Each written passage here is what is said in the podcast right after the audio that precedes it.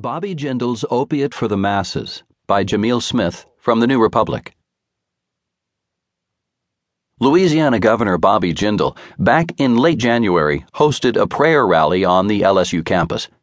There was a considerable amount of scrutiny on the event, entitled The Response A Call to Prayer for a Nation in Crisis, due to the anti gay, anti abortion Dominion theologians who organized and paid for it. The event's leaders insisted that it was